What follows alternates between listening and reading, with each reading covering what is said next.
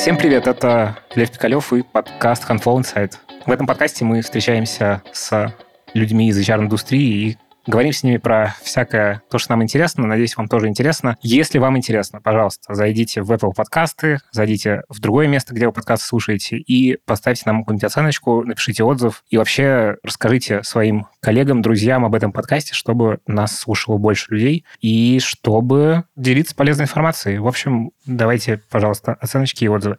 Вот. Как себя представить? Чумакина Ольга, партнер консалтинга компании «Кардисон». Сто процентов человек, страдающий биполярным расстройством по причине того, что одновременно является экспертом в области подбора и трудового права. Ага, так, ну это ты, ты сама говори. Да, кстати, это же это абсолютно шизофрения. Нет, потому что когда раньше я специально достаточно долго не получала юридического образования, находясь в классическом для любого рекрутера, ну, HR в целом, потому что здесь неправильно говорить рекрутера, да, то есть, uh-huh. потому что я все-таки комплексный HR, да, и на тот момент я была в позиции все-таки в первую очередь директора по персоналу, там, руководителя функции организационного развития, управления персоналом в целом, как комплекса. Но здесь действительно есть такой нюанс, что когда я рассматриваю юридическое образование после того, как я специализировалась на экономике социологии труда, то есть это по модному компенбен, да, компенсация бенефита, если говорить про отнесение к той или иной там, области HR, uh-huh. то да, конечно, я думаю, что второе образование будет больше про психологию, про поведенческий, бихевиористику, то есть то, что делает тебя сильнее в оценке и тому подобное. Ну, и, соответственно, там специализация класса там CIPD и тому подобное. И, соответственно, там это отдельная область, которая там требует, то есть, в принципе, управление персоналом это комплексная наука, которая состоит из многих, uh-huh. да, и вот э, там мы сегментируемся, потому что ты должен знать для того, чтобы делать эту работу, да, потому что для того, чтобы заниматься подбором, ты должен там знать основы экономики, а для того, чтобы быть компонбеном, ты должен быть глубоко экономистом. Есть отдельное направление экономика труда, да, и специализация, и квалификация в высшем образовании, экономист по труду. На концептуальном уровне эти специалисты занимаются тем, чтобы, в общем, люди, которые в компании работали, работали эффективнее. Да, в концептуальном, да. И угу. чтобы каждая копейка затрат на персонал в себестоимости ну, там, в рубле продукции давала максимум результата. Угу. То есть это, в общем, по сути, такие продукты людей продукты людей, да, причем отвечающие и за результат, и за экономику этого продукта, да, можно сказать так. Единственное, что продукты людей это все-таки скорее комплексный HR, это такой вот момент, который связан с тем, что... Ну, типа с развитием, да. обучением, адаптацией. Нет, нет, компонент как раз эти, это другие вот, области. Вот, я про это говорю, что да, это отдельно. Это другое, да, это отдельно. Вот, то есть это здесь все-таки не совсем 100% смешано. Блин, это интересно. Я что-то сегодня с утра зашел в Твиттер и лучше не заходил, потому что, значит, нашел, там обнаружился тред про то, что, значит, какой-то скриншот из чата, где тим лидов в разных компаниях, где, значит, тим лид рассказывает, как он над командой, значит, экспериментирует и заменяет им кофе на чай. И, значит, это влияет на эффективность. И я сижу, господи, думаю, что же с вами не так, друзья? То есть это какой-то... Это скука, да. Ну, это просто...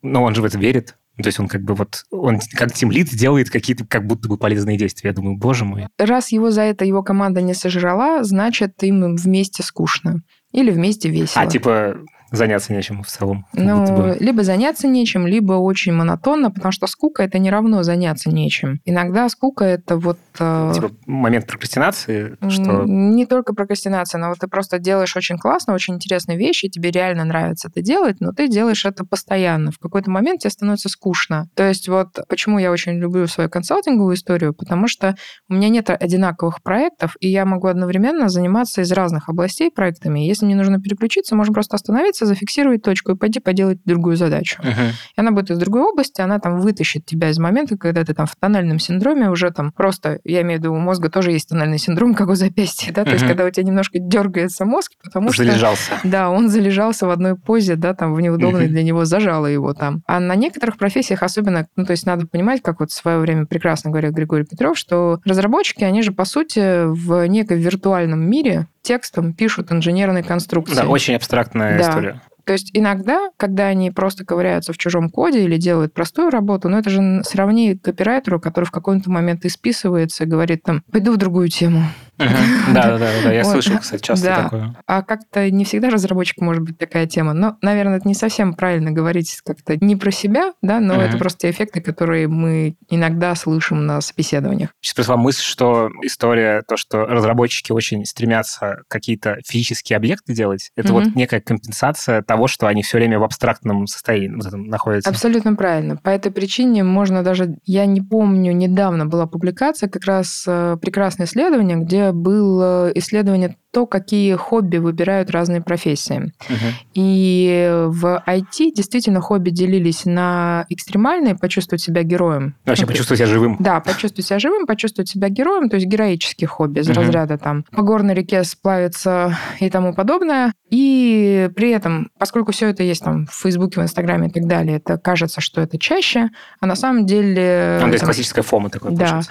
Э, львиную долю хобби профессий класса разработчик и схожих с ними занимали некоторые там, э, создание каких-либо продуктов, мебели, там, uh-huh. чего угодно, да, uh-huh. там, это хороший момент. Ну, на самом деле и понятно, потому что сейчас, в принципе, есть проблема, что ты чувствуешь, особенно кто постарше, вот этот вот разрыв между тем, а что же ты на самом деле сделал, да? Если мой папа физик может сказать, о, полетел космический корабль, на нем мой двигатель, или там я для него что-то делал, то есть у него есть физическое выражение его, в принципе, не физического труда да, то есть он как физик. А когда меня папа спрашивал, чем ты занимаешься, я описывала, то если подбор более-менее понятен, то все остальное вот, ну, не очень, очень понятно. эфемерно, да. Да, так. и вот у меня действительно был интересный момент, что когда я в консалтинге еще раньше была там, в промежутках, когда отдыхала между, например, длинными работами, назовем это так, то есть in-house, длинными in-house форматами, и когда я в консалтинг ушла уже целиком, да, меня очень долго спрашивал папа, говорит, класс, это такие интересные вещи делаешь, здорово, что это доход приносит, а на работу ты когда пойдешь?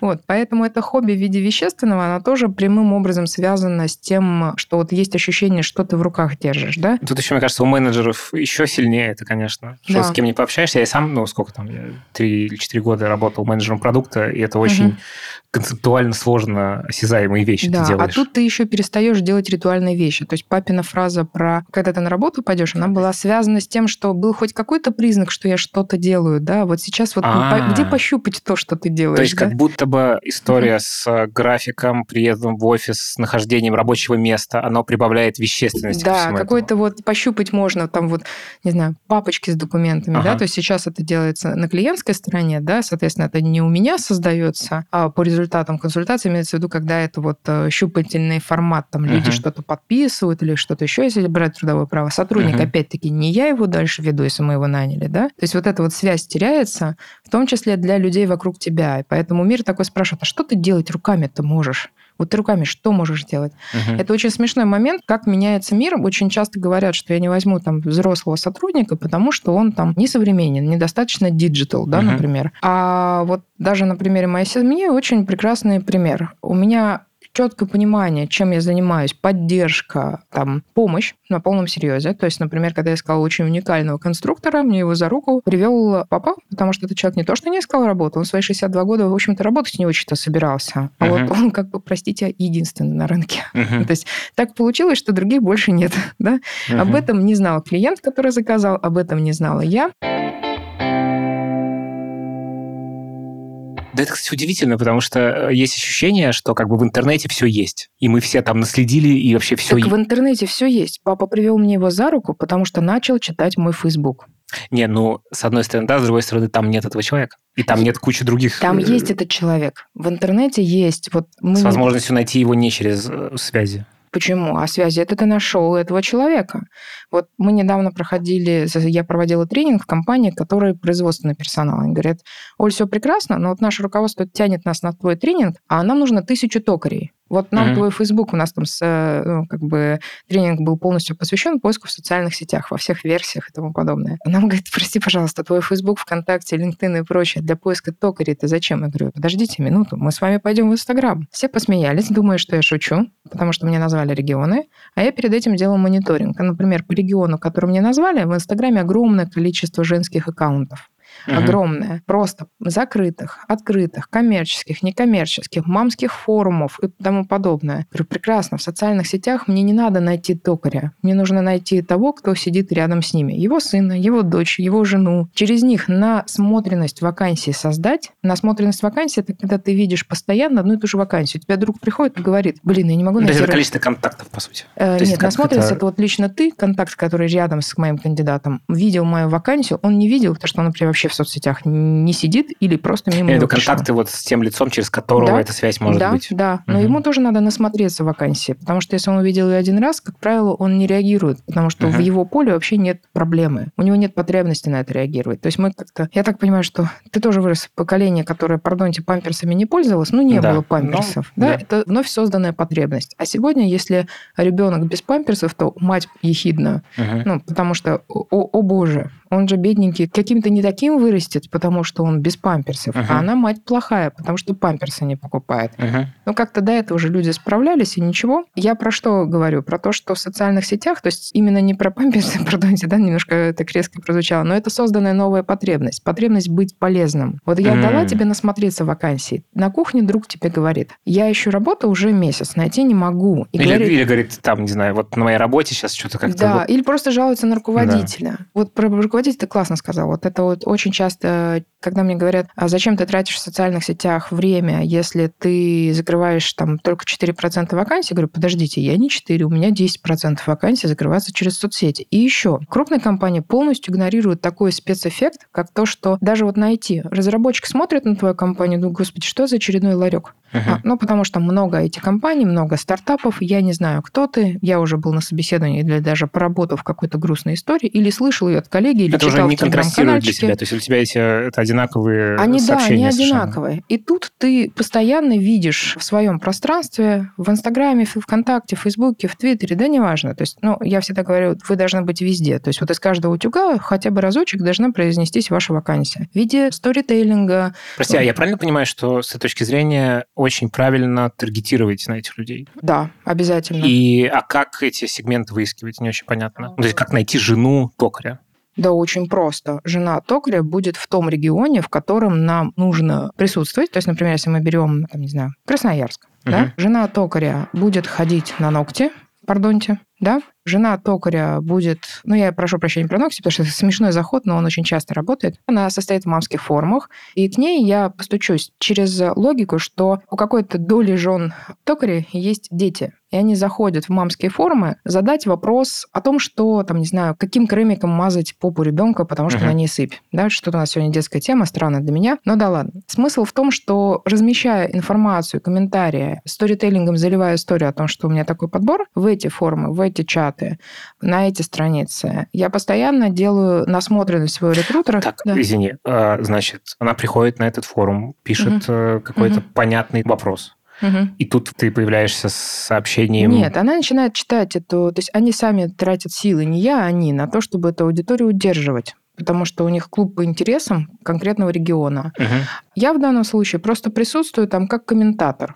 Ну, если совсем спускаться до, как это сказать, рекрутерского лицемерия, да, можно uh-huh. выступить в роли, как это сказать, человека в беде. Это на все резонирует и лайкают просто потому, что человек в беде. Вау. То есть ты, например, в форуме пишешь там, если я сейчас не найду 10 человек в Красноярске на такие-то позиции, то как-то не видать моему ребенку летом отпуска. Подожди, прямо сейчас у меня взрывается голова. Правда, это очень круто. Это очень круто. Прости, да, это есть проблема. А, я не, к тому, что э, ты что-то непонятно говоришь. Я хочу уточнить. Значит, вот есть там фор. Ты сейчас конкретный пример приводишь, по сути. Да. То есть это вот реальный, условно реальный кейс. Условно реальный кейс. То есть вот есть форум, и ты там как человек как, и, бы, как часть сообщества. Да, я вот фильтрую, что если в Красноярске, то есть я посмотрю количество жителей Красноярска, угу. посмотрю, грубо говоря, сделаю таргетинг на то, какая у меня должна быть группа, чтобы вообще имело смысл тратить на нее время. Отберу угу. форумы, не обязательно соцсети, это могут быть и просто форумы на специальных болталках. То есть я сейчас просто рассказываю про стратегию на продонте рабочего, но я то же самое буду делать с разработчиком, но немножко... Это я сейчас тебе отдельно задам. То есть да, и дальше вот механика какая? Механика проста. Все форумы, которые больше численности, контактности этого региона. То есть, например, в Москве заходить в группу, в которой меньше там тысячи целевой аудитории, ну, вообще смысла нет. Угу. Даже, честно говоря, больше 10 тысяч, вот интересно. Просто по теории Facebook, вероятности. Да, Facebook там больше полутора тысяч, интересно. Все остальное, если это не очень узкая территория, то есть, например, зайти в группу, в которой находится там узкий специалист по компенсациям и льготам, их там всего в 500, ну, то есть, угу. например, тебе Компан нужен на ну, работу. Понятно, понятное, очень э, э, узкое сообщество. Да, и в одном городе, то есть Компан Москвы, например, да, то да, тут и 500 человек интересно, и 100 интересно, а А вот если ты просто напалмом заливаешь регион, то есть я хочу каждому человеку в этом регионе донести информацию, что у меня вакансия токаря, то я буду брать все группы с большей численностью, смотреть через парсер программу, что эта группа живая или страница. Угу. То есть парсер программы позволяет посмотреть ну, какой активность. элемент, да, процент активности, угу. да, то есть группы. Причем надо понимать, что если человек вышел один раз в месяц, тоже ненормально, потому что есть такая замечательная ученая, которая в 2010 году получили премию по экономике за как раз открытие жестокой премии, потому что премия по экономике дает, когда 20 лет твое достижение подтверждало свою правоту, да. Соответственно, за открытие рынка с поисковыми помехами показали его как раз на примере того самого рынка труда, нашего mm-hmm. любимого, что кривая Бевериджа не отражает реальность, что прямая безработица на самом деле не существует, потому что твой кандидат и ты находитесь на рынке одновременно. Просто там его не учили искать работу, он просто поныл в соцсетях, ужас, не могу найти работу, потому что он реально не может. Он резюме не разместил, или разместил такое, что uh-huh. лучше бы не размещал. Ну, нет у него навык, не делал никогда, особенно если рабочая специальность, да, или там неправильно поискал и прочее. И тут другая история. Я могу ему доставить прямо вот к порогу информацию, да, угу. воспользоваться давлением жены на общество, в смысле давлением жены на мужа, что пора уже выходить на работу. Угу. Как мне это сделать? Просто я беру все контактные точки нужного мне региона и заливаю туда информацию разными типами. То есть прямые описания вакансии, делясь ссылкой, делясь ссылкой, как будто она не моя. Девочки, посмотрите, какая интересная вакансия, у меня муж вышел, вдруг кому надо. Они банят за это? Это другая тема. Потому что если быть не очень умным и дальновидным лицом и, например, подписавшись на болталку разработчиков, не опубликовать вакансию, конечно, банят. Замучишься телеграммы восстанавливать, в смысле аккаунта, да? Uh-huh. Это, в принципе, так не делается. То есть есть группы, куда люди идут за вакансиями, есть люди, куда идут за общением. Вот в мамской группе, где мамочки общаются в регионе, я буду писать о болях. То есть, например, проводила собеседование, что же у нас за мужики в регионе пошли. Мне всего-то нужны там токари 10 человек ну, то есть никогда нельзя писать тысяча, потому что это страшно для окружающих, да? Uh-huh. Это же там, это же не там, не знаю, не, не ученый, там, не кто-то еще, надо только по региону, так типа, что что со страной случилось, э, токаря не могу найти. Да, говорит, это же не космонавт. Вообще, что, что в стране случилось, что я в Красноярске, городе производства, не могу найти 10 токарей? Почему нельзя писать тысячу? Ну, потому что понятно, почему ну, ты не можешь найти это... тысячу. Ну, всем да. понятно, почему ты не можешь найти тысячу. Тысяча – это просто тупо очень много, и большинству людей непонятно, что такое тысяча uh-huh. токарей. А 10 понятно. А какая тебе разница, какой у тебя будет отклик? Потому что никто же не знает, сколько у тебя пришло. Да? То есть ты пишешь 10, uh-huh. у тебя там порекомендовали 50. Ну, классно же. А если ты вначале пишешь 1000, тебе не порекомендовали никого. Потому что есть еще такая штука, а будешь ли ты ценен? То есть вот я тебе порекомендую токаря, я получу удовлетворение, у меня будет кайф. У меня там гормончики сработают на тему того, что э, мне там напишут спасибо или еще могут какой-то бонус дать, когда позиция по другому сегменту. Мы, естественно, еще и делаем приманивающие бонусы. Соответственно, ну, то есть... Либо мы... оплата за, крем... за рекомендацию, условно. Это могут быть не деньги. Я, например, против денег на простые позиции, потому что в этом есть, э, ну, то есть есть разница между рекрутер, который порекомендовал мне разработчика, дал по нему полную расшифровку. Он такими-то таких-то uh-huh. технологий, потому-то ушел, он готов рассматривать такие предложения. Редко рекрутер просто кидает в тебя резюме, он тебя комментирует. Почему ты ему там даешь бонусы за выход деньгами, понятно, он какую-то работу сделал. Uh-huh. когда тебе порекомендовали соседа или что-то еще, в зависимости от позиции я могу какой-то сделать подарок, ну, типа есть, чего? Например, час консультации по трудовому праву для тебя, твоих родственников. Вот кто-то в беде будет, ты будешь знать, к кому обратиться. Очень круто работает. Блин, слушай, а это же сколько надо времени на это тратить? Твоего времени, чтобы пойти на этот форум, на тот форум, там посеять, тут Во-первых, посеять. Во-первых, это автоматизируется. Во-вторых, я босс, мне проще. Я разрабатываю, я работаю, разрабатываю методологию и, собственно говоря, делегирую рекрутерам. А более того, сегодня надо понимать, что с учетом скорости, которую можно развить, в части там токаря и прочее, это целое отдел кадров на соответствующем предприятии, да, то есть это руки, которые могут делать. Но часто эти руки не владеют методологией просто потому, что для этого нужно там, ну, следующий уровень развития, назовем это так, да. Угу. Часто, когда методолог формирует поисковый сценарий, то есть это как вот таргетологов мы же нанимаем для того, чтобы вроде бы всем понятно, что такое таргетинг, и что же вы, за что же вы деньги получаете, непонятно, да, настроить рекламную кампанию вперед, пойди попробуй сделать это руками, и сразу становится понятно, за что получал деньги таргетолог, да. А, и сразу... Это при условии, что, да, таргетолог да. хорош. Ну, давай так, во всех профессиях есть э, хорошие и нехорошие, да, то есть если мы начнем разбирать тему, за что ругают рекрутеров, да, то есть мы в этом сезоне не закончим. И тут как бы просто надо понимать, что есть разница между методологическим посылом и руками. То есть вот э, я очень часто на тренинге привожу смешной пример, как как-то раз, когда у меня не было времени, я со сценарием посадила в Телеграме через веб-версию моего 14-летнего крестника выполнить некоторую механическую работу. Да? Но он сделал мне 500 контактов с кандидатами, просто ему прикольно было. Работа была очень простая. Да? То есть нужно было готовый текст разместить по определенному признаку, послав личное сообщение лицам контактной группы. Ну, то uh-huh. есть вот, э, вот есть э, чат, из которого мне интересен каждый. Вот ты просто идешь, открываешь, смотришь, что я еще с ним не переписывалась, ну, потому что Телеграм показывает, что там чисто ничего до этого не было. Uh-huh. Копируешь этот текст, вставляешь, нажимаешь «Отправлять». Никому ни на что не отвечаешь, только вот так делаешь. Он, я думал, что будет там, ну, 50, ну, там, 80. Ну, то есть сколько человек может uh-huh. делать? 500. 500 за 2 часа. Блин, слушай, лет. ты это рассказываешь абсолютно Я могу сделать это парсером, вещи. просто на тот момент парсера на Телеграм, ну, в общем, сейчас тоже не особо-то есть. Uh-huh. А, нет, и поэтому есть какие-то зоны. Вот здесь ты можешь парсинг программы сделать, здесь нет, да? То есть где-то ты делаешь это руками. Плюс есть еще один момент. Я из старой гвардии, я люблю делать руками. Я люблю видеть процесс, люблю видеть, где идет спотыкание в процессе. Uh-huh. То есть э, ты добавилась на мамские формы, а тебя не лайкают. Ну, то есть вот твой пост жалостливо, не лайкают. Надо пойти посмотреть. И потом окажется, что в этом мамском форуме э, как-то среди трех тысяч 2999 рекрутеров по Красноярску и одна мама. И обычно это, конечно, про чаты, когда меня спрашивают на тему, эффективно ли размещать вакансии в группах по поиску кандидатов, по поиску работы. Я говорю, размещать надо, потому что по принципу той самой поисковой помехи угу. ваш любимый кандидат возьмет из какого-то неожиданного совпадающего момента именно эту группу найдет для того, чтобы поискать работу. Ну, то есть вероятности существуют достаточно большие. Но рассчитывать на то, что люди, которые в группе подписаны, это ваши кандидаты, это глупо. Кандидат угу. зайдет туда, пока будет искать работу.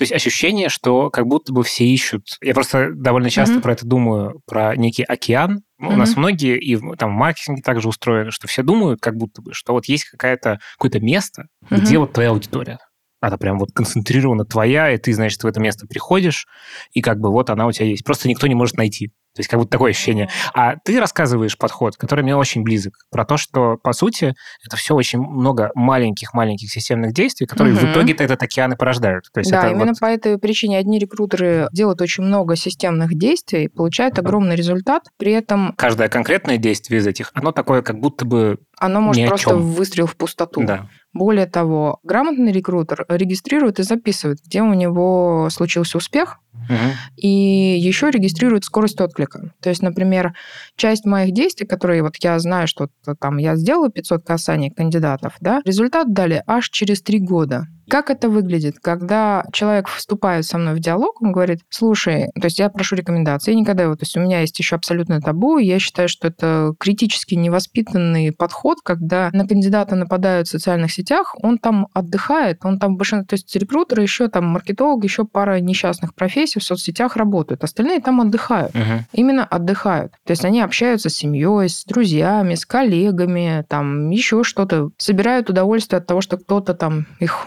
Смотрят котиков. Котиков, да, там, или там... На Эндор, то, что, эндорфинчики да, получают эндорфинчики на то, что тебя, да, полайкали, тебя покомментировали, сбрасывают называется, агрессию. Называется поглаживание. Да, там немножко покоммуницировав с хейтерами, тоже получают угу. определенное удовольствие, которое вот невозможно получить. То есть они чувствуют себя достаточно в безопасности. Тут ты ломишься в личку и говоришь, привет. Давай подумаем о работе. Давай подумаем о работе. Угу. Я говорю по-другому. Привет, мне тебя рекомендовали, или я вижу с твоего профиля, что ты классный профи. Я сейчас, естественно, прямой текст говорить не буду. Это другой текст, другая реальность. Нужно под каждую вакансию. Не в смысле, что какой-то большой секрет, но uh-huh. просто это реально под каждую вакансию формируется. Что-то в одной вакансии нужно больше букв, в другой вакансии нужно в три слова зацепить. Я говорю, привет, порекомендуй. И да, я склонна в сценарий добавлять элемент личного, то есть я отражаю там личное из разряда. Я бы не стала беспокоить, но у меня две недели до ухода, там, например, тем лида, там для меня критично, uh-huh. чтобы там человека оценил он. А... Циничненько, но красиво. Да. При этом меня, как правило, спрашивают, там, ну, окей, ты получишь рекомендацию, у тебя темлит уходит. Это как бы не очень... Какая причина? И ты в это вкидываешь легенду, потому что обычно я не вру, то есть я выбираю жалостливую причину про правду. То есть я пишу, да ты что, он у нас уходит, компания, в которую все бы хотели название, не будет рекламы сегодня, uh-huh.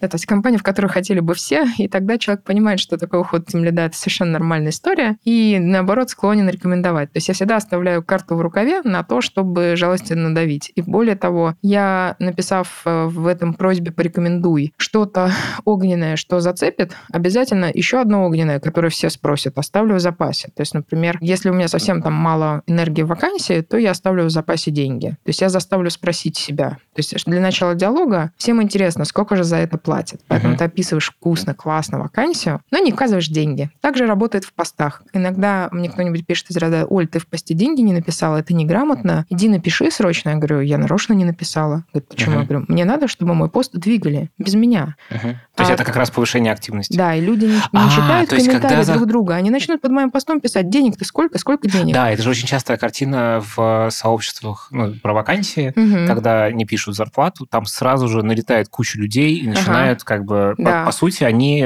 Только повышают... по другой причине это не пишут, потому что там деньги нерелевантны или еще что-то, ну, а понятно, я нарочно, да. даже если релевантно. Да, но даже если нерелевантно, то там э, всегда огромные да. прям эти волны поднимаются, и это повышает... Э, а есть еще один момент. ранжирование улучшаешь. Да. Кандидат, который... То есть если ты знаешь, что по твоей вакансии будет срач, лучше не публиковать. Я извиняюсь за прямоту, но по-другому это не назовешь, да? Кроме вакансий HR, юристы и прочее. Потому что когда под этими вакансиями срач, кандидат обычно все это читает, сам был в этой позе, то есть сам то есть был это HR, месте. HR-бренд страдает у тебя, получается? Нет. В данном случае, ну, если, например, ищешь рекрутера и под твоим, там, под твоим постом срач, рекрутер смотрит на это, и у него сердце болит, потому что он сам был на месте того, кто написал пост, а под ним начался срач. Mm. Да? И он спокойно, не комментируя, никак не отражая то, что он отсылает резюме, шлет тебе резюме или стучится в личку. Тоже, в принципе, есть там ряд профессий, там маркетологи, пиарщики и прочее. Сама профессия порождает желание другому помочь. То есть вот этот срач – это не причина того, что кто-то хочет тебе сделать плохое. Тут очень, очень важный нюанс. Большинство комментаторов, то есть народ говорит, я не буду писать в соцсетях, у меня есть какой-то страх. Uh-huh. Они боятся, что их вот в отношении них будет этот срач. Я говорю, ребят, вы неправильно понимаете. Большинство людей движимы не только, чтобы показать свою значимость или там проучить тебя.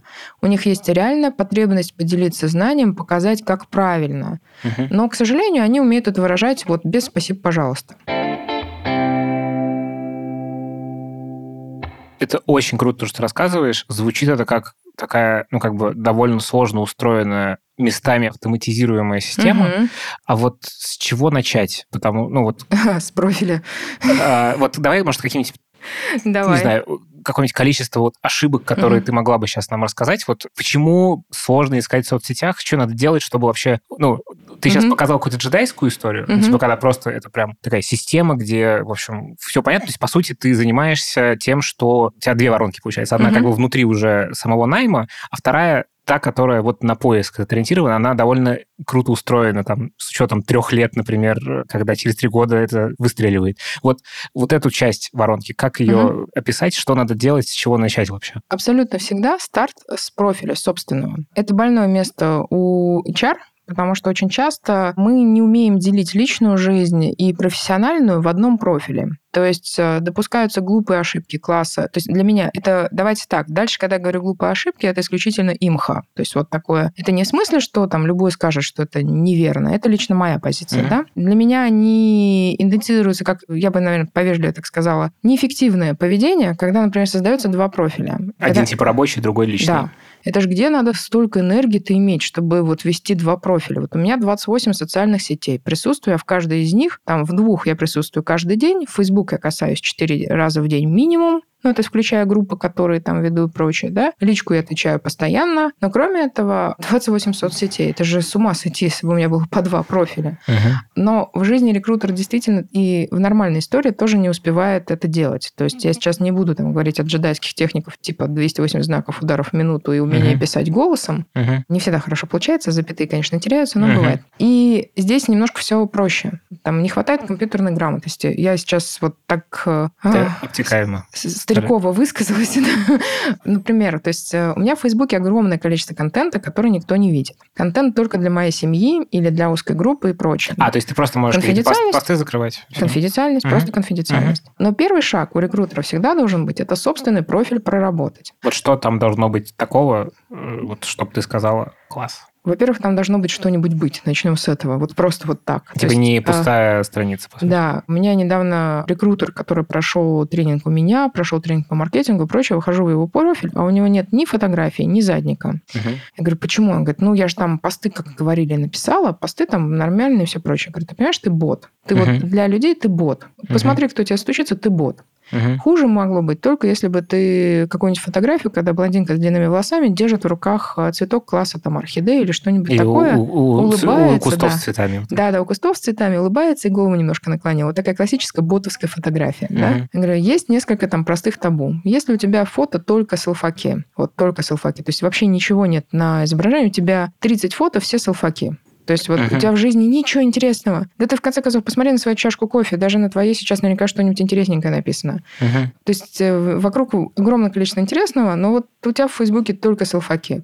Хуже только, когда это салфаки, это одна поза, снятая 30 раз. Да? Uh-huh. Я, конечно, понимаю, что это какая-то глупая ошибка, но если переоценить свои фото, можно вот на этом критическом мышлении понять, что со своими не так. Uh-huh. Окей, okay. да. Да, значит... это фото, либо картинка. То есть, еще раз, есть люди, которые не готовы публиковать свое лицо в соцсетях. Да и не надо. У меня прекрасно работает история. Один из моих профилей содержит просто картинку. Просто она тематическая, то есть с текстом, который в HR хорошо принимается.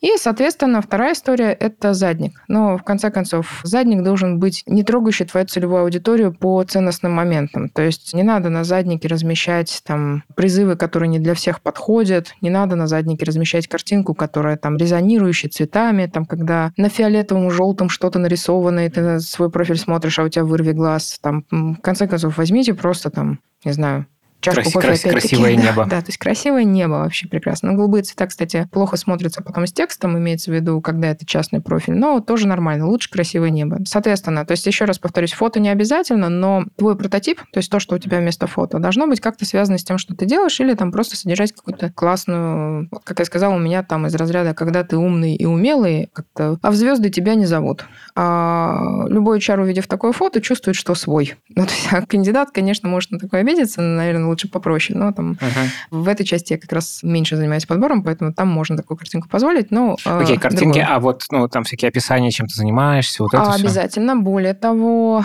у меня был такой интересный опыт, когда я перед тренингом показывала, что все техники, которые мы показываем, работают. И я не успевала заполнять профиль. Я за три дня до тренинга сделала профиль, в котором картинки были, а заполнить там образование, что-то еще не успевала. И я просто раздел обо мне написала, что там то, чем компания занимается. Вот та компания, там, лица которой в тот момент я представлялась. Там 30 тысяч га земли, частный инвестор, девелопмент, жилая недвижимость. Как вы понимаете, мне все время нужны крутейшие специалисты из девелопмента. Все. Там был город Москва, и вот этот текст в разделе обо мне. То есть не было не указано ни возраста, ничего, ни так далее. И посты, которые там... Первый пост я объясняла, почему я на Фейсбуке вот так поздно выхожу. Uh-huh. То есть вот первый пост там... Житель LinkedIn выпал с Facebook. Всем привет, и краткая история о том, кто я. Естественно, uh-huh. в посте он потом уйдет, но когда человек начнет добавляться, вот у меня еще голый профиль, он будет понимать, что добавил пару смешных рекрутерских картинок из разряда там, кто сказал, что рекрутмент это стрессовая профессия, мне там 32 я выгляжу отлично, да, когда вот на фоне старушка или старик, да, uh-huh. там несколько еще триггерных для целевой аудитории. И, соответственно, по, за три дня у меня было тысяча друзей. Uh-huh. А по сути у меня было там пять постов, два еще я добавила поверх первого, там с чашкой кофе, на которой я там написала там утро начинается с тренинга, и это лучшее, что может произойти в твоей жизни в субботу, когда у тебя 20 вакансий, ты уже не знаешь, что делать, потому что Скажи, не а ты это искренне пишешь или нет?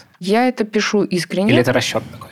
Мне вот здесь очень трудная проблема в том, что у меня есть искажение. Моя работа – это одновременно мое хобби. То есть я от этого кайф ловлю. То есть mm. я в этих текстах... Mm. Я почти никогда не вру в текстах. То есть у меня есть сценарные тексты, которые я знаю, что вот я могу сейчас, если у меня там нет времени или прочего, просто там штампануть. Uh-huh. Например, просто если у меня нет времени, я буду просто пролистну быстро ленту, прям вот на скрининге, упрусь в мероприятие, известное мне по, там, не знаю, сейчас вот по там, HR или по позиции, там, важное, там, не знаю, Java Joker в 2018 году вообще шикарно было. Я там вообще по ходу просто мазанула во всех соцсетях, просто поделилась. Я иду, а вы пойдете? Вот угу. просто так. А потом спокойно приставала ко всем, кто написал, что он пойдет в своих профилях. Потому что когда они выходили в мой профиль, первое, что они видели, пост, где было просто поделилась мероприятием, написала, я иду, кто еще, с кем угу. встретимся. То есть уже как бы понятно, почему ты вообще пишешь. Да, да, понятно, почему я вообще пишу. Да, там, то есть точно так же можно отработать любую там офлайн э, конференцию, да, то есть ты просто пишешь там классно, там, например, берешь хэштег название этой конференции прошлый год,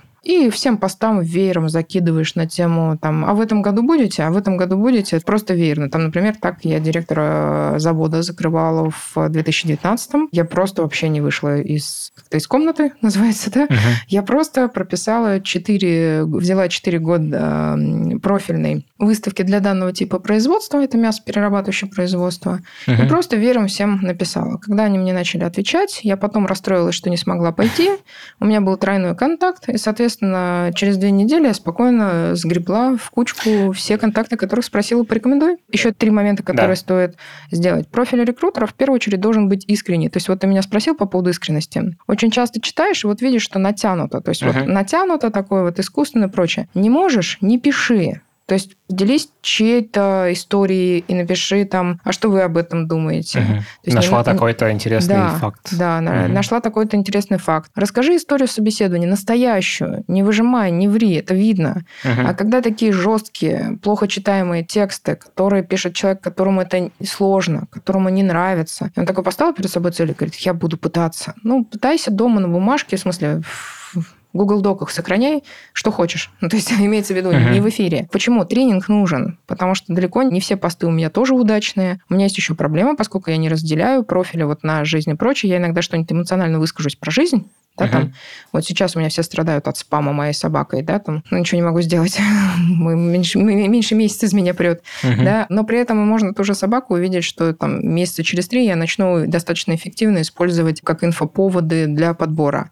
Uh-huh. Будет работать фото с собакой? Да, конечно, нет, это просто будет разбавлять, чтобы у меня не было 100% контента про вакансии. Uh-huh. То есть, когда ты выходишь от человека 100% контента про вакансии, ты бот, с тобой неинтересно. Uh-huh. Зачем на тебя подписываться, зачем добавляться к тебе в друзья? То есть, если резюмировать, первое, что ты должен сделать, во-первых, перестать выглядеть как бот, а это делается, профиль. да, за счет того, что у тебя описана нормальная угу. по тебе информация, есть понятные нормальные фотографии. У тебя настоящая работа и должность хотя бы в прошлом, если ты сейчас фрилансер, а не написано э, волшебник в лучшей компании, да? И какие-то посты довольно регулярные. С разбавлением тем. С разбавлением тем. Я и... человек, я где-то, и я угу. в рекрутменте, у меня есть боли в рекрутменте. На самом деле, может быть, 100% про посты, просто они поданы в СС про вакансии, просто они поданы в разном виде. Угу. Ну, то есть это не должно должно выглядеть так, что ты, в общем, это делаешь исключительно натянуто. Это, да. в общем, история скорее такая ближе к искренности, чем... Абсолютно верно.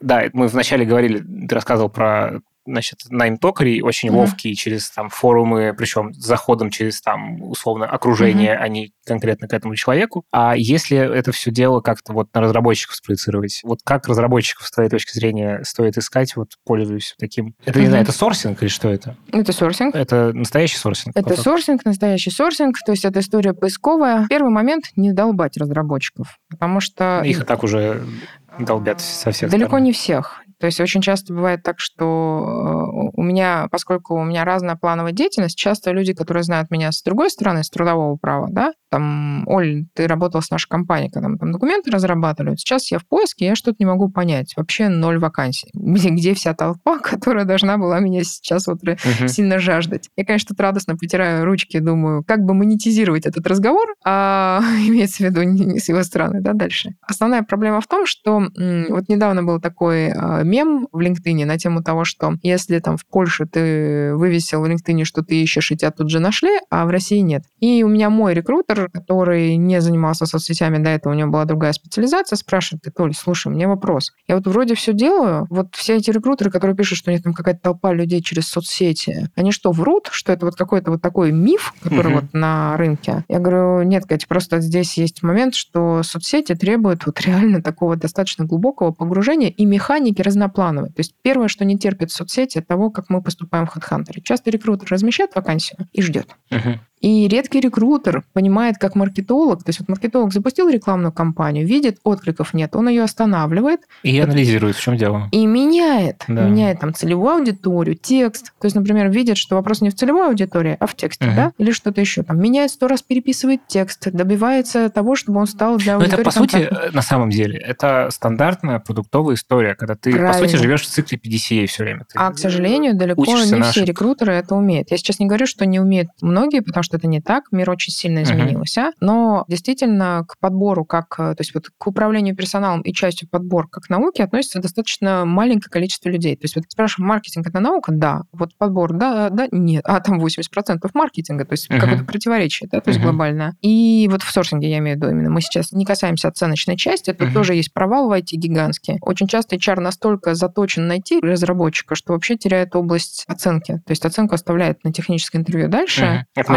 еще, да, это да. мы еще проговорим, вот если про разработчика, да, про поиск, вот да, таким образом, вернуться. про сорсинг. В общем, все достаточно просто. Делаешь то же самое. Первое, нужна насмотренность. То есть вот чтобы то есть... человек привык от тебя видеть контент про то, что ты ищешь разработчиков. То есть чтобы у разработчика было желание, на самом деле, не получить от тебя сообщение в личку бессмысленное, а написать самому, потому Лайкнуть, что знаешь, что покритиковать ты... тебя, да, привыкнуть к тому, что ты что-то знаешь. И работает именно когда вот так происходит, когда ты создаешь целевое окружение. То есть, например, когда у меня новая вакансия, вот у меня сейчас были аналитики данных, да, вот мы сейчас ищем, у меня занимается этим рекрутер, не я. Но я выполняю, то есть у меня всегда есть такое правило, что если у меня идет тренинг, я обязательно к нему задание выполняю вместе с группой. Заодно, ну, проверить, что ничего не устарело, да, я что-то uh-huh. не потеряла в жизни. Я вот и сейчас все то же самое делала, взяла вакансию, которую веду не я, и по ней прокачивалась ВКонтакте так исторически сложилось, что ВКонтакте я просто шарашила рекламную кампанию, показывала деньгами свою вакансию определенному количеству человек uh-huh. и радостно сгребала с этого результата. То есть не занималась развитием своего аккаунта в социальной сети. У меня был такой очень домашненький, такой очень небольшой. И, соответственно, сейчас, когда начала это делать, просто прокачала тему аналитиков. Я во все группы Data Science, а, добавилась, б, пролайкала, в,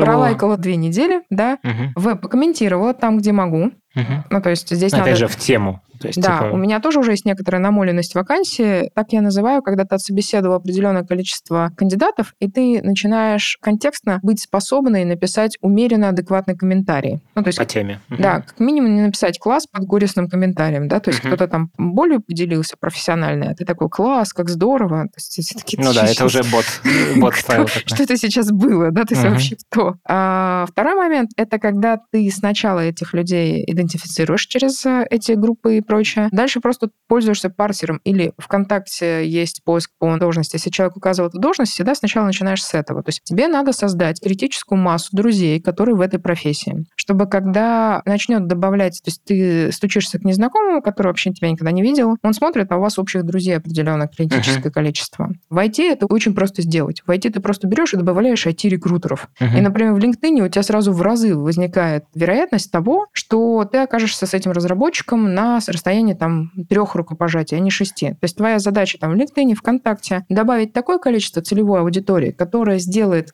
между тобой и твоим целевым кандидатом, там, аналитик данных, data science или scientist. Разработчик. Да, э, разработчик. Э, да, вообще не важно, кто да. на самом деле. Просто разработчикам проще доверять, когда это вроде бы как кто-то знакомый. Вот как сделать, чтобы у тебя между тобой и разработчиком оказалось три шага? Да на самом деле все немножко проще. Добавь IT-рекрутеров. Они же прекрасные ребята, они добавляют угу. всех. Ты стучишься, тебя добавляют. Ну, ограничение у нас такое тотальное только на Фейсбуке, что вот прям совсем не вылезали, да? Ты добавляешь сначала аудиторию, которую между тобой и разработчиком разработчиком, чтобы он видел, что вы на самом деле очень близки, а не там uh-huh. не цатый круг, мы не видим, какой вы вместе круг, да, то есть uh-huh. вы где-то за пределами реальности. Потом ты добавляешь открытые профили, то есть, например, ты смотришь, кто написал там Java Developer ВКонтакте uh-huh. в должности, сначала добавляешь открытые профили, ну, Потом есть... ты типа по друзьям ищешь. Нет, все проще. Сначала открытый, когда ждешь, что у тебя хотя бы... То есть обычно 10% всегда добавляются обратно. Если ты профиль хорошо прокачал, вот у меня сейчас в ВКонтакте нормальное количество упоминаний, те же подкасты Хабра я обожаю за то, что я утром, просто чтобы не терять время... А ты слушаешь Хабр Я постоянно слушаю Хабр Выкли, просто потому, что мне так проще контент набирать. Мне когда спрашивают, откуда ты все это знаешь и пишешь? Да, нормально все. Я просто пока, пардонте, выхожу с собакой погулять, это занимает 5 минут. За эти 5 минут я успеваю услышать кусок подкаста прикольно, ты нас слушаешь, круто. Да, а ты, между прочим, ВКонтакте это видно, что я слушаю, я делилась.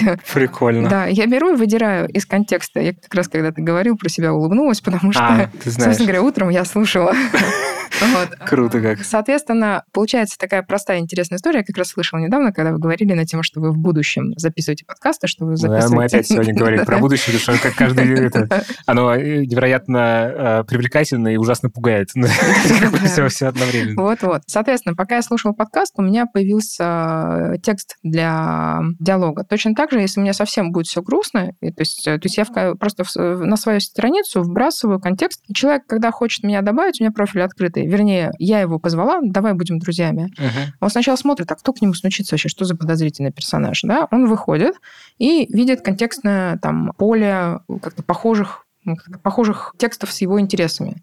Ну, то есть Хабр все время, обсуждение книжек. Я очень люблю Телеграм за то, что разработчики в своих чатиках очень часто делятся между собой книжками и их оценками. Мгм. Вот берешь эту книжку, ну, вернее, ее оценку, и пишешь, начала знакомиться, это же правда, я же вот начала с ней знакомиться, потому что я не открывала, это уже мелочи жизни. Я, простите, я утрирую, но просто вопрос в том, что жизни не хватит создавать контент на все вакансии в реале. Я не вру, я пишу, начала знакомиться, я ее скачала, у меня есть, я ее даже открыла для того, чтобы понять, что это книжка, а не брошюрка на две страницы. Ну, то, что бывает, если ты совсем не проверяешь контент, бывает, конечно, попандосы. Вопрос просто в том, что я беру контекст из телеграм-чата и спокойно его вставляю или из Хабр подкаста, Мгм. я спокойно его вставляю на свою страницу со словами там, а видели, что, например, сейчас на таком-то ресурсе бесплатный курс по Java, вот последний. Мгм. Меня лайкнули, посмотрели очень мало людей. Но при этом это маленький процент людей, который меня лайкнул, посмотрел, Мгм. повлиял на то, что количество тех, кто откликнулся на просьбу добавиться в друзья, Мгм. вырос почти в два раза. По сути, это такой в каком-то смысле социальный инжиниринг. То есть ты как бы Да,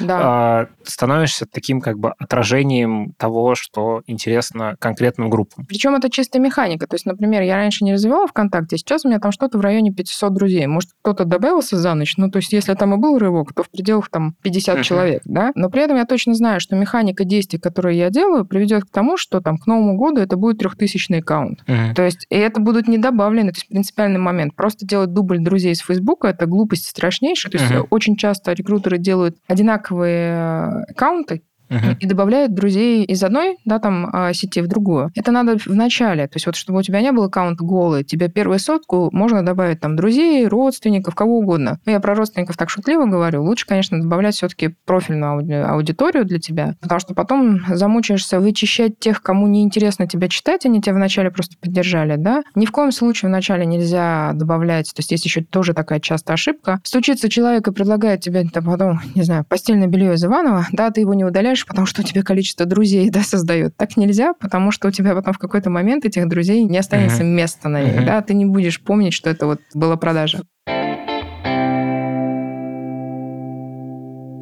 Слушай, вот скажи мне такую вещь. Вот у меня отчим такую фразу частенько говорит, что вот, мол, он про меня так говорит, что Мгм. автомото, велофото, баба радиолюбитель. То есть вот как бы твой профиль в социальных сетях, тут у тебя значит, для разработчиков, тут у Мгм. тебя для токаря, а тут у тебя там для еще кого-нибудь. Э, Я чищу.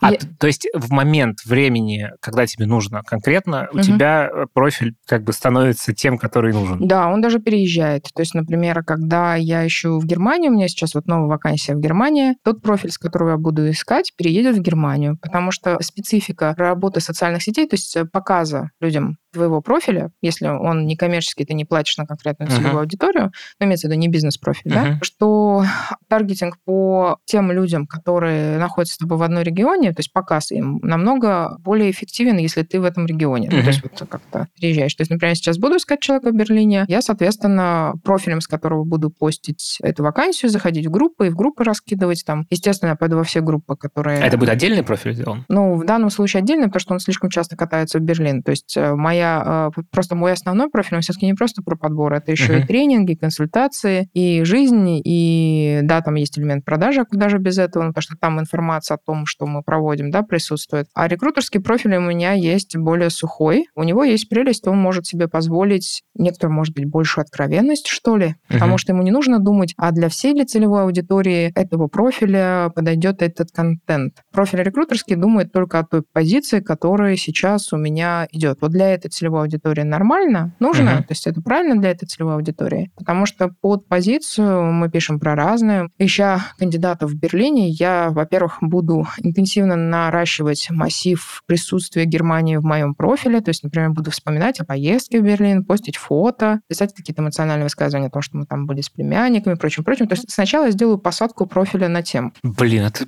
просто... Это вау. Короче, вау. Главное, чтобы на это вау время было. Да, вот это тоже такой вопрос, что это звучит как супер интересная и супер полезная вещь, но вот время на это должно уходить безумное какое-то количество. Безумно. По этой причине я, поскольку все-таки, как я сказала, такой прекрасный момент, да, как можно сказать, я босс, поскольку у меня проекты не только про подбор, да, и физически мало, я обычно действительно веду достаточно ограниченное количество вакансий. Но при этом я четко понимаю, что при необходимости я поддерживаю профили все время, то есть вот особенность системного рекрутмента. Я все время готовлюсь и веду профили так, как будто завтра мне придется самой закрывать 20 вакансий, и не будет uh-huh. ни хедхантера, ни суперджоба, не будет джо- э, никаких джоб-бордов, uh-huh. я такая останусь наедине с социальными сетями. Вот я держу свои соцсети, то есть у меня только ВКонтакте был попроще, но вот сейчас я... Я всегда считаю, что если ты кому-то дал задание, ты должен показать, что это вот реализуемо без дополнительных... То есть я не мухлюю, не использую сильные профили в других соцсетях, развиваю uh-huh. его вот так, как развивал uh-huh. бы его там другой человек, без силы лидера мнения. Но ты за счет этого еще все время учишься, потому что все-таки что-то да, меняется. Да, поэтому. потому что ВКонтакте не просто так мне неудобен. Я привыкла к тому, что Facebook и LinkedIn немножко изначально предназначены для а, бизнес-контактов. Да? То есть uh-huh. вот они изначально немножко удобнее для этого. ВКонтакте люди, ну, как-то ВКонтакте хипстер по сравнению с Facebook. Ну, у них монетизация, как бы, главная монетизация Facebook, она такая, собственно, ну, она на этом построена. Может быть. Просто в Facebook ты зайдешь в нужную тебе группу и за две секунды там парсером или руками прощелкаешь и добавишь друзей тех, mm-hmm. кто тебе понравился. Mm-hmm. Да, там руками, потому что когда, например, хочешь смотреть, а не просто всех членов группы, да, вот прям выбирать их. Mm-hmm. А ВКонтакте ты увидишь кружочки с именами, тебе без парсера добавлять ручками будет неудобно. То есть mm-hmm. немножко, ну, я так угрубляю, наверное, да, потому что у нас есть автоматизация. Конечно, ВКонтакте можно сказать, что это немножко более трудоемко, но ВКонтакте зона, которая так классно реагирует. Вообще, в принципе, тема, которая мне сложна, потому что я очень плохо снимаю видео с собой. Ну, то есть вот должен же ты быть в чем-то глобальным неудачником. Вот я глобальный неудачник видео, которое снято со мной, мной, да, то есть вот для сторис и прочего. Не моя история, но любая информация закинутая в сторис, еще с видео, еще с эмоциональным контекстом, потрясающе разносится, uh-huh. и ВКонтакте имеет очень цепляющуюся аудиторию за эти инструменты. Это действительно такой как-то простой путь быстро там двигать аккаунт, да. Инструменты разные. Ну, плюс есть прекрасное исследование, что если тебе нужно быстро профиль прокачать, вот я в следующем месяце буду активно это использовать, то есть я разные технологии использую в разные месяцы, чтобы для тренингов просчитать эффект, отдачу и прочее. То есть это uh-huh. важно, чтобы вот в циферках, как исследование, да, не просто там у меня получилось, у вас получится, да, не факт, вообще не факт, вообще никак не факт. Соответственно, технологию надо проверять на ее повторяемость, то есть ставить, как обычно, эксперимент. Если uh-huh. при эксперименте результат повторяется, значит, это классно. Ну, собственно, это работает. Слушай, а телеграм-каналы? Телеграм-каналы – это как-то золотое дно для рекрутеров. У них есть определенная трудоемкость. Вот путь какой? Заходить в телеграм-каналы с... Э, Заходи. Э, профессиональный телеграм-канал. Оба. Потому что, например, ты сказал очень интересную метафору, и я ее запомнила. Хотела отдельно про нее поговорить. По ты поводу того, что, да, есть океан, а есть вот... Все думают, что есть какое-то место, в которое ты приходишь, там все целевые. Соцсети построены, Телеграм в том числе, построены по другому принципу. Ты можешь такое место создать.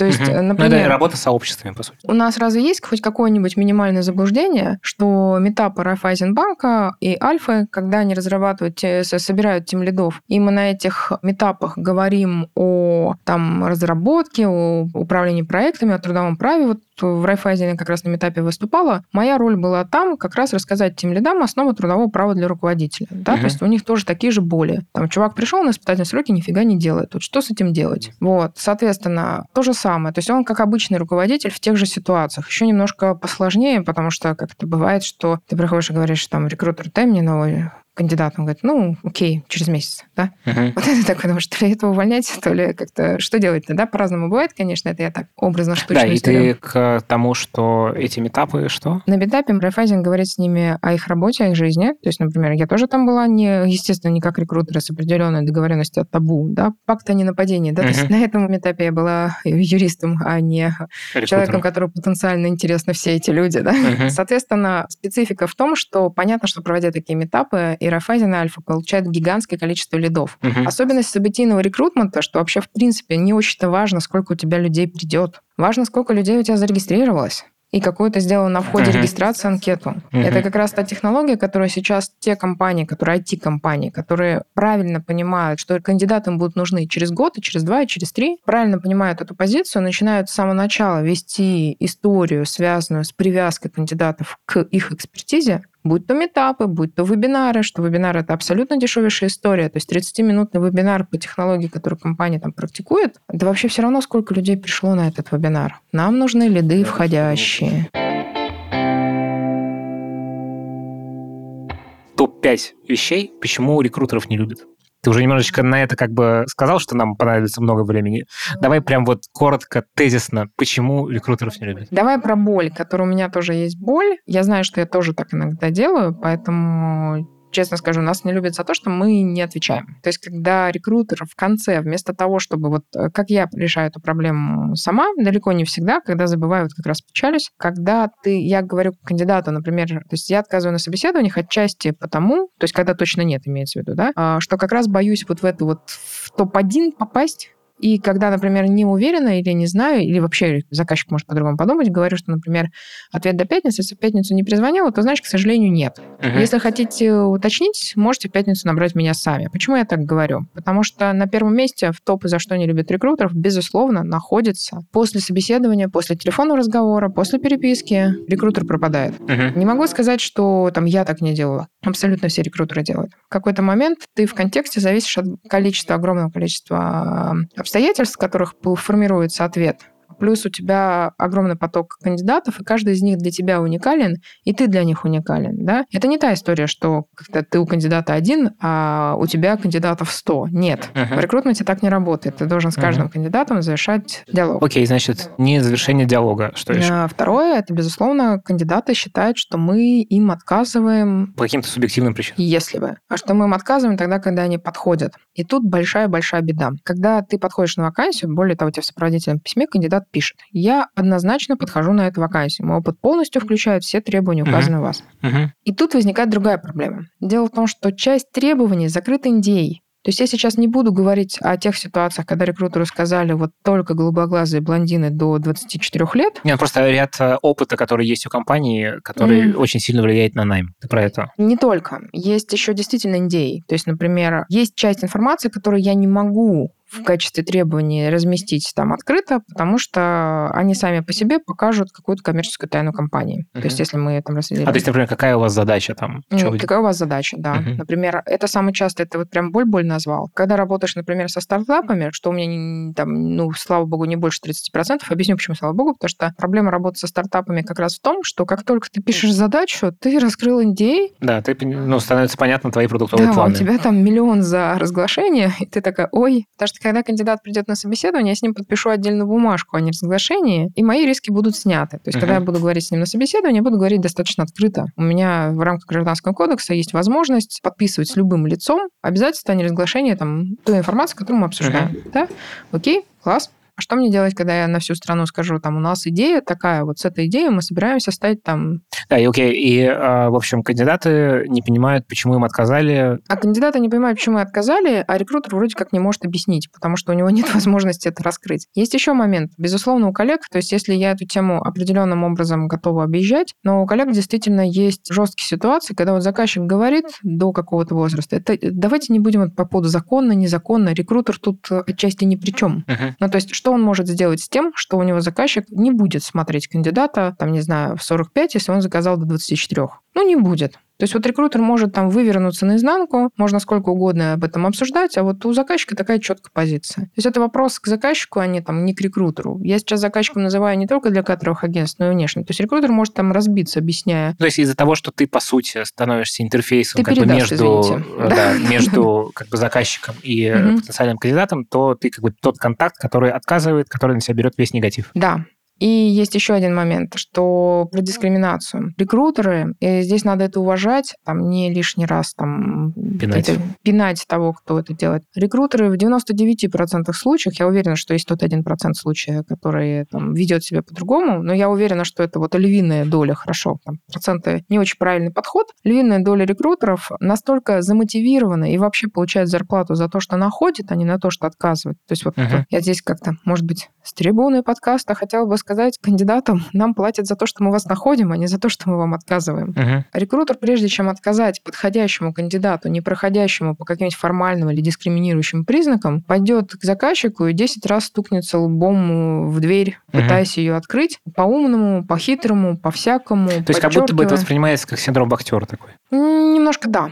Причем есть такая интересная история, что когда мне очень нравится кандидат, а он по формальным признакам не проходит, я вообще с самого начала предупреждаю всегда заказчика о том, что я не работаю с требованиями, я работаю с задачей. То есть Мгм. вы мне говорите, зачем вам нужен этот кандидат? Я ваше требование слушаю, но если я найду человека, который может реализовывать эту задачу и, Мгм. соответственно, отвечать на вопрос, что он может сделать для вас, что вам необходимо, я ему его покажу. Даже Мгм. если это будет человек под профиль совершенно абсолютно неподходящий, но он будет эту задачу 100% решать, потому что у него есть схожие результаты Мгм. в прошлом. Ну, понятно. В общем, тут э, это история про то, что ты выявляешь реальные потребности, Да, вот. да. ну, то есть которые могут быть скрыты за какими-то не очень правильными требованиями. Абсолютно любой рекрутер должен развиваться как бизнес-аналитик. Причем это средний уровень рекрутера, который уже дошел до того, что понимает, его задача не сорсинг и дотащить до порога. То есть я часто называю это доставка, да, то есть наша задача не доставить до порога. Наша задача доставить до порога того, да, то есть Мгм. нужного. Намного больнее, когда ты по требованиям кандидата нашел идеального, А он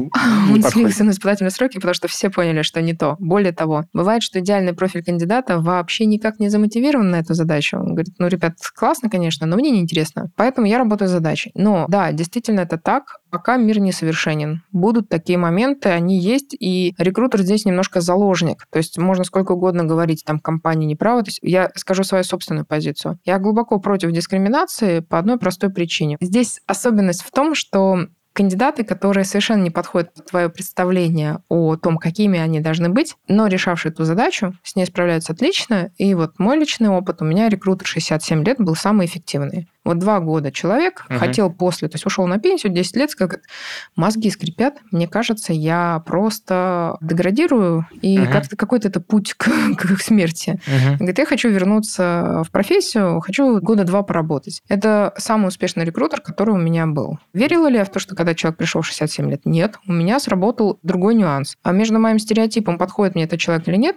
у меня сработал э, триггер воспитанного человека приседать перед взрослыми. То есть под приседать я имею в виду вежливость, Мгм. сразу интонация меняется, Мгм. да, там Мгм. голос аккуратный, Мгм. думаешь, что говоришь, да, там и прочее. Вот поскольку у меня сработал этот триггер, я услышала ее опыт, услышала ее результаты и подумала, почему нет? У меня что, там, народ моложе сильно результативнее? То есть я могу утверждать, что из-за того, что там девочке 28 лет, а не 67, она делает лучший результат? Не могу, но окей, есть испытательный срок, он для всех. Ну, иными словами, ты говоришь, что рекрутер, он э, по-хорошему должен ну, как-то раздвигать эти диск- дискриминационные рамки, как-то Он, пытаться... ну, в первую очередь, он должен постучать и сказать, ребята, есть закон. Там, ну, трудно ожидать, что кто-то скажет, там, вау, мы не знали, спасибо, что сказала. Ну да, ну то есть это такой, как бы не мытьем, так не- потихонечку ты это все дело Да. как-то пытаешься. Да, то есть я обычно говорю как? Я говорю, смотрите, я не смогу это опубликовать как требование, ну, потому что у нас есть законодательные ограничения. Давайте попробуем смотреть шире. Я ваши приоритеты поняла, я это так называю. Я ваши приоритеты поняла, Давайте. И еще, я каждый раз, когда мне заявляют любой фактор, который я считаю дискриминирующим, я не просто говорю «я считаю», потому что не все в законе написано, что можно посчитать дискриминирующим из своей ценностной позиции, да, Мгм. вот тебя как человека. Я спрашиваю, ну, как-то это мой список шире, да, чем в законе вот так. Я спрашиваю, почему? То есть, например, вы хотите человека до 35 лет. Почему? Мгм. Если я покажу кандидата в 38, что-то произойдет. И, как правило, я раздвигаю эти границы вот на этом разговоре. Когда я потом показываю кандидата, не думая о том, какой у него возраст, ну, все достаточно случается. Вполне комфортно. Еще Просто для меня это настолько такие моменты самые острые. Но, наверное, третий — это глупость в описании. Безусловно, очень часто хейт возникает, особенно в соцсетях, когда ты пишешь в описании что-то такое, что вообще с этой позицией не связано. Ну, то есть ты просто не разобрался в теме и ляпаешь какую-то чушь. Ты не разобрался в теме и написал чушь, которую тебе дал заказчик. Ну, то есть ты посчитал, что ну, вот он же написал, значит, так и пишем, да, или еще там как-то рекрутеры часто считают, что ну, раз заказчик так видит, так и надо публиковать, чтобы привлекать тех. Мгм. А это вовсе так не значит. А чтобы привлечь тех, надо написать на языке тех, а не на языке Что-то заказчика. такой, как бы, по-хорошему здесь должен быть переводчиком таким. Да, потому что часто заказчик ищет тех, кого у него еще нет, но Мгм. пишет своим старым языком. Угу. И, соответственно, найти ну, а других... как ты можешь искать того, о ком ты вообще не очень ты представления имеешь? Ну, почему? Например, я четко представляю там, Я что... имею в виду как заказчик. Ты описываешь стандартных своих как бы... Ты описываешь задачу и свои, да, привычки. Свои какие-то угу. там шаблоны, которыми ты привык угу. мыслить. Да, это когда ты привык, что у тебя все вокруг оперативники, uh-huh. а тут тебе нужен стратегический менеджер, ты его описываешь 50% про то, что как хочешь. Как да. такого, но стратегического оперативника. Да, да. А внизу пишешь такой, опаньки, исполнительный, да, ну я так утрирую, ну, но понятно. смысл такой, по задачкам понятно. Окей, и uh-huh. еще? Ну, для меня, наверное, это мой, не знаю на тему кандидатов, но для меня, наверное, это такой к рекрутерам большой вопрос, это некоторое пренебрежение, то есть вот неуважительный язык. То есть вот я не знаю, насколько я права или нет, но когда мне начинают там из разработчиков делать каких-то малых глупых детей в кедиках и дредиках, для меня uh-huh. немножко это... То есть мне обидно. Ну, такая снисходительность. Типа. Да. То есть когда мне на тренинге говорят, что разработчику не надо писать там «добрый день» и быть с ним на «вы» с большой буквы, простите, это русский язык и этикет. Если ты обращаешься к одной штуке, в смысле, один человек в личной переписке, то ты ему пишешь «вы» с большой буквы, это какая-то вот русский язык. Это русский это язык. канцелярит. Это русский язык. Это канцелярит. Это русский язык. Да, да. Классный спор. Классный спор. Не, мы... Это про уважение. Я сейчас объясню тебе, почему. Как я пишу в жизни, это вообще мое личное дело. Имеется в виду, как я пишу там родственникам, еще кому-то, там, знакомым, преподавателю своему. Я как раз напишу свою с большой буквы, то, что я его уважаю. Да? Но давай посмотрим с другой стороны. Рекрутер пишет незнакомому ему человеку в ситуации, когда существует языковой спор. То есть вот то, что мы с тобой сейчас сделали, это как раз ну, показатель, да. почему надо писать «вы» с большой буквы. А вдруг с другой стороны... На всякий случай. Да. Абсолютно правильно. Это как, знаешь, в русском языке нет доброго времени суток. Просто нет. Да, ненавижу доброго времени суток. Да, просто нет. В русском языке можно поставить добрый день точку, только если ты продолжаешь с этой же строчки. Да? Угу. Можно, можно. Но если ты поставишь там, продолжишь с этой же строчки, это русский язык, грамотность. И вот ты считаешь, что разработчики какие-то, извиняюсь за выражение, ушлепки, что им главное печеньки в офисе. Да, ну то сейчас, да, сейчас модно говорить о том, что печеньки в офисе не модно, и перестаньте писать печеньки в офисе для разработчиков. Да? Ну, там заменили печеньки на другой момент. Но опять-таки считают, что разработчик, то есть это инженер, это инженер, то есть это интеллектуальная профессия, то есть даже если это там человек, который начинает свой путь с курсов, это человек, который начинает путь с курсов в инженерной профессии. Uh-huh. А мы его упрощаем до того, что это люди, которые общаются «привет, а не добрый день», как это по имени, да. Мы не считаем нужным в личной переписке с кандидатом писать его имя, потому что если ты пишешь «добрый день» восклицательный знак, значит, что ты не знаешь, кто с тобой говорит, uh-huh. то есть кто это. То есть я сама не понимаю. То есть я сейчас ищу рекрутеров, мне приходит письмо, там написано «добрый день». Ничего, что ты сама дальше пишешь, что ты мою вакансию видела в соцсетях. То есть ты точно знаешь, что меня зовут Ольга, самый хардовый пятый. Кандидаты абсолютно уверены, что рекрутер ничего не понимает, в их работе не может оценивать. Но рекрутер дал повод? Неважно. Это никогда никого не волнует. Я юрист по второму высшему образованию, более того, я практикующий юрист. Да, я юрист в области трудового права, авторского права, коммерческой тайны, персональных данных, и все. Ну, то есть остальные области права, естественно, я так или иначе знаю, но это не специализация как эксперта. Но когда кандидат на собеседование на позицию юриста, учитывая, что я практикую так называемый нейтральный веселый текст в интервью, то есть я в интервью никогда не прессую кандидата, не пытаюсь быть строгой, не пытаюсь быть вот «здравствуйте, сейчас я буду вас допрашивать», ничего такого. То есть я, наоборот, скорее такой веселый персонаж, который там говорит, а, классно, давай рассказывай, а что у тебя тут, а в деталях, а что еще, uh-huh. а кто еще там был, да, то есть достаточно веселый, интенсивный, поддерживающий, в общем, в том же стиле, в котором тренинги веду. Uh-huh. Это скорее такая радостная экспрессия к тому, что я рада, что ты пришел. Да? А я готова тебя слушать. Я тобой буду управлять так в тексте вопросами, чтобы ты не испытала от этого дискомфорта. Mm-hmm. И там присану только в случае, если ты будешь, там, не знаю, откровенно врать или скрываться. Ну, да. Значит, проблема рекрутера или проблема как бы... Проблема кандидата. Проблема он кандидата. все равно не поменяет. Как-то кандидаты думали, думают и будут думать, что рекрутер не может их оценивать. И вопрос не только в экспертизе, просто мой пример показательным почему. Когда юрист на собеседовании начинает говорить фразу «я бы здесь объяснил поподробнее, но, наверное, вам не интересно», это просто хамство. Uh-huh. Это хамство не отвечает на вопрос, то есть это вот тоже про вежливость невежливость. То есть даже если у рекрутера сценарий, который написан, и он, может быть, не понимает вопроса, но вот, прости, пожалуйста, да какая разница? У рекрутера своя работа, он оценивает еще твое отношение к работе. Это его работа. Не, ну можно спросить, э, если хотите, я могу вам рассказать детали. Allez. Ну, как да. бы, это же нормально, да. это же не хамство. Это абсолютно, это абсолютно нормально. То есть, вы говорите, нужно, то есть, это более того, Это нормальный диалог, когда ты говоришь вехи, а потом говоришь, в какой части спускаться подробнее, нужно ли говорить детальнее. Это даже если перед тобой сидит эксперт. Просто, может, ему это надо, может, нет, mm-hmm. да? Это нормально. Но это диалог, ты пришел к конкретной позиции. А вот это вот перепрыгнуть через рекрутера, uh-huh. и как следствие претензия к рекрутеру, ты не можешь меня оценить. Вот кто ты такой, чтобы меня оценить? По этой причине я очень люблю начинать интервью с технических вопросов. Да, я заранее заказчику говорю, дай мне три вопроса, на которые кандидат, который к тебе придет, точно должен дать правильный uh-huh. ответ. Ну, то есть вот если на эти вопросы не ответил... И это проверка на soft skills, на самом деле. И я в самом начале задаю эти вопросы. У кандидата получается разрыв шаблона, и он спокойно со мной дальше говорит, как нормальный mm. человек, хотя я вообще действительно могу не знать специфику, но я так глубоко проработаю заявку, чтобы четко понимать, что он говорит, и нужно ли мне здесь детализировать, чтобы факты зафиксировать. То есть это двусторонняя самая проблема? Ну, да. по-хорошему. Да. Ну, то есть ты все же равно, как рекрутер все можешь равно, пом- Все равно помочь. тебе будут писать тонны, и у рекрутеров выгорание часто бывает из-за этого, что тебя секретарши какой-то промежуточно mm-hmm. считают. Рекрутерам очень больно и долго проходить вот этот вот период адаптации, наращивания толстой кожи, да, там, к тому, что тебе прямо в HeadHunter в сопроводилов пишут. С рекрутером собеседование проходить не буду. Давайте не тратить время, пожалуйста, назначайте сразу собеседование с руководителем. Угу. Понимаешь, да? То есть это то, что это просто выше уровня хамства. Ну да. Ну, то есть, а с одной стороны, можно по-другому отнестись. Сейчас наверняка много коллег, которые слушают, скажут, да ты, в общем, ты не права. Потому что скажут, там, человек может сразу записать свою позицию, что он готов выходить только в те компании, где собеседование сразу с предметником. Ведь у него может быть личное мнение. Может. Но с точки зрения вежливости было бы неплохо это личное мнение на следующем этапе выяснять. Uh-huh. То есть тебя пригласят, ты скажешь, что, ребят, вы простите, вот по этим-то причинам я готов собеседоваться на следующем уровне. Если вам комфортно, продолжаем. Если нет, то нет. Uh-huh. А такое ультимативное заявление в начале вообще полностью лишает диалога, потому что, ну, какова вероятность, что тебя после Нет, ну, с другой стороны, это хороший фильтр, да. Ну, то есть, типа, окей. Это фильтр, означающий, что у тебя немножко плохо с воспитанием? Не-не-не, ну, да. Ну, в смысле, для тебя, как для рекрутера, а, это классный фильтр, что, типа... Для меня, как для рекрутера, это проблема обучить рекрутера после этого брать трубку и связываться. Проблема объяснить рекрутеру, что то, что он ведет себя как угу. человек из книжки, да. а, недавно написано одним прекрасным автором, там на тему «Не работайте с угу. мы», не значит, что он «мы». Понятно. Не значит. Да, я уже в Хантлое это слово использовала, поэтому больше не, не зна- буду. Не значит.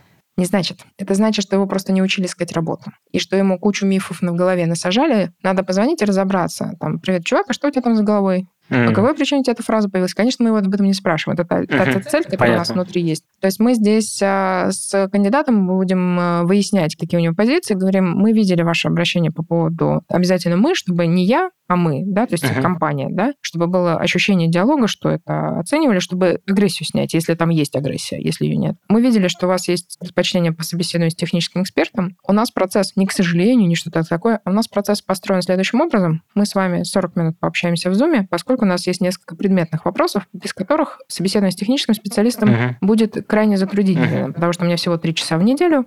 Слушай, а... вот главная мысль, которую я из этого да. разговора вынес, это то, что по факту ты занимаешься тем, что выясняешь глубинные как бы потребности и задачи каждый раз. Ну, то есть, да. и, и когда ты делаешь заказчика. страницы в соцсетях, и когда ты пишешь посты, и когда ты нанимаешь человека, и когда ты требования переносишь в профиль, ну, как бы угу. это все время такой как бы язык недосказанности, который ты должна расшифровать. То есть это вот, вот это твоя как бы концептуально, это вот главная задача рекрутера. Да, и постоянно помнить о том, что люди могут себя вести неадекватно не потому, что они неадекватные. Угу. Вот, да, я как раз про это и за это и зацепился, потому угу. что, в общем, это совсем меняет дело. У меня самый большой успех июля, кандидат, которого я после собеседования написала своему заму о том, что пометь, что собеседование было, в счет включи, но у меня там своя стратегия, угу. я иногда собеседую кандидатов, которых заказчик попросил. Но мы никогда никому ему не показываем, поставь пометку по поводу там, я четко дала факты и прочее. Через два часа подумал, подумал, перезвонил кандидату, позвала его на очное собеседование. Угу. Потому что первая реакция была, как будто тебя, простите, пожалуйста, говном облили. Потом я начала думать и вспоминать, просматривать свои записи. Как раз почему я говорю, что soft skills у рекрутера должна быть на высоте. У меня 280 знаков в минуту с тремя процентами ошибок. Я записываю, когда кандидат со мной разговаривает, не в смысле видео, это незаконно, ну, естественно, а печатаю. Угу. Я начала пересматривать и нашла 9 триггерных слов а это повторение, потому что достаточно четырех для формирования гипотезы. Угу. И я ему перезвонила и спросила, скажи, пожалуйста, что у тебя сегодня произошло? А у него, оказывается, утром друг погиб в аварии. И в часть, которую он не сдерживал, вообще ко мне отношения не имела. И когда мы встретились с заказчиком на очном интервью, При этом я написала заказчику, что моя оценка, я воздержусь об оценке личных качеств, потому что я общалась с человеком, находящимся в ситуации реакции на горе, а считаю, что это не объективно, это необычное поведение. Uh-huh. И когда мы встретились с заказчиком, во-первых, человек очень сильно извинился, то есть он сам осознал, как он тогда общался. Во-вторых, это лучший выход наш вот в июльском подборе. То есть uh-huh. вот с точки зрения там, мне там каждый день HR заказчика пишет, какой прекрасный персонаж. Но в тот момент это действительно был просто ад. Вот и получается, помимо всего того, что я в этом своем выводе зафиксировал, еще очень старательно подходить к своим эмоциям и выяснению да. своих а, мотивов Которые... Я это называю не быть на собеседовании. На собеседовании uh-huh. нет меня. Uh-huh. На собеседовании есть заказчик и кандидат. Uh-huh. Меня нет. Не uh-huh. я нанимаю этого человека. Даже если я внутри компании я рекрутер, нанимает компания. То, есть такое привидение какое-то. Я предпочитаю относиться к этому как к роли, к нагрузочной роли. Но все, что говорит кандидат мне на собеседовании, он говорит не мне. Угу. В общем, это путь к тому, чтобы не гореть, на самом деле. Да. Я ни разу за все свое... То есть вот я этим немножко горжусь, хотя это тоже там признак, может быть, какого-то недостатка в другой части жизни, да? То есть если у тебя были там другие интересы, наверное, тебя бы это сильнее там дергало. Угу. Но я за всю свою карьеру ни разу находилась в ситуации, что я не хочу идти на собеседование, что мне там... Я больше не могу, или что мне больше не интересно. У меня могла появляться скука, если ты вот долбишь в одну сторону, тебе еще долбить недели три, ты, ты понимаешь, и тебе хочется какого-то разнообразия. Ну, вот это вот максимум. Угу. А вот так, чтобы вот больше не мое, такого не было ни разу. Слушай, спасибо тебе большое. Это очень круто, то, что ты рассказывал сегодня. Это была первая часть разговора с Ольгой Чумакиной, партнером консалтинговой компании «Кардесон». А вы ставьте нам оценки, пишите отзывы и делитесь этим подкастом где-нибудь, где можно им поделиться. В Фейсбуке, в 28, в общем, соцсетях. Делитесь везде, да, где только можно. И, в общем, всем, всем пока.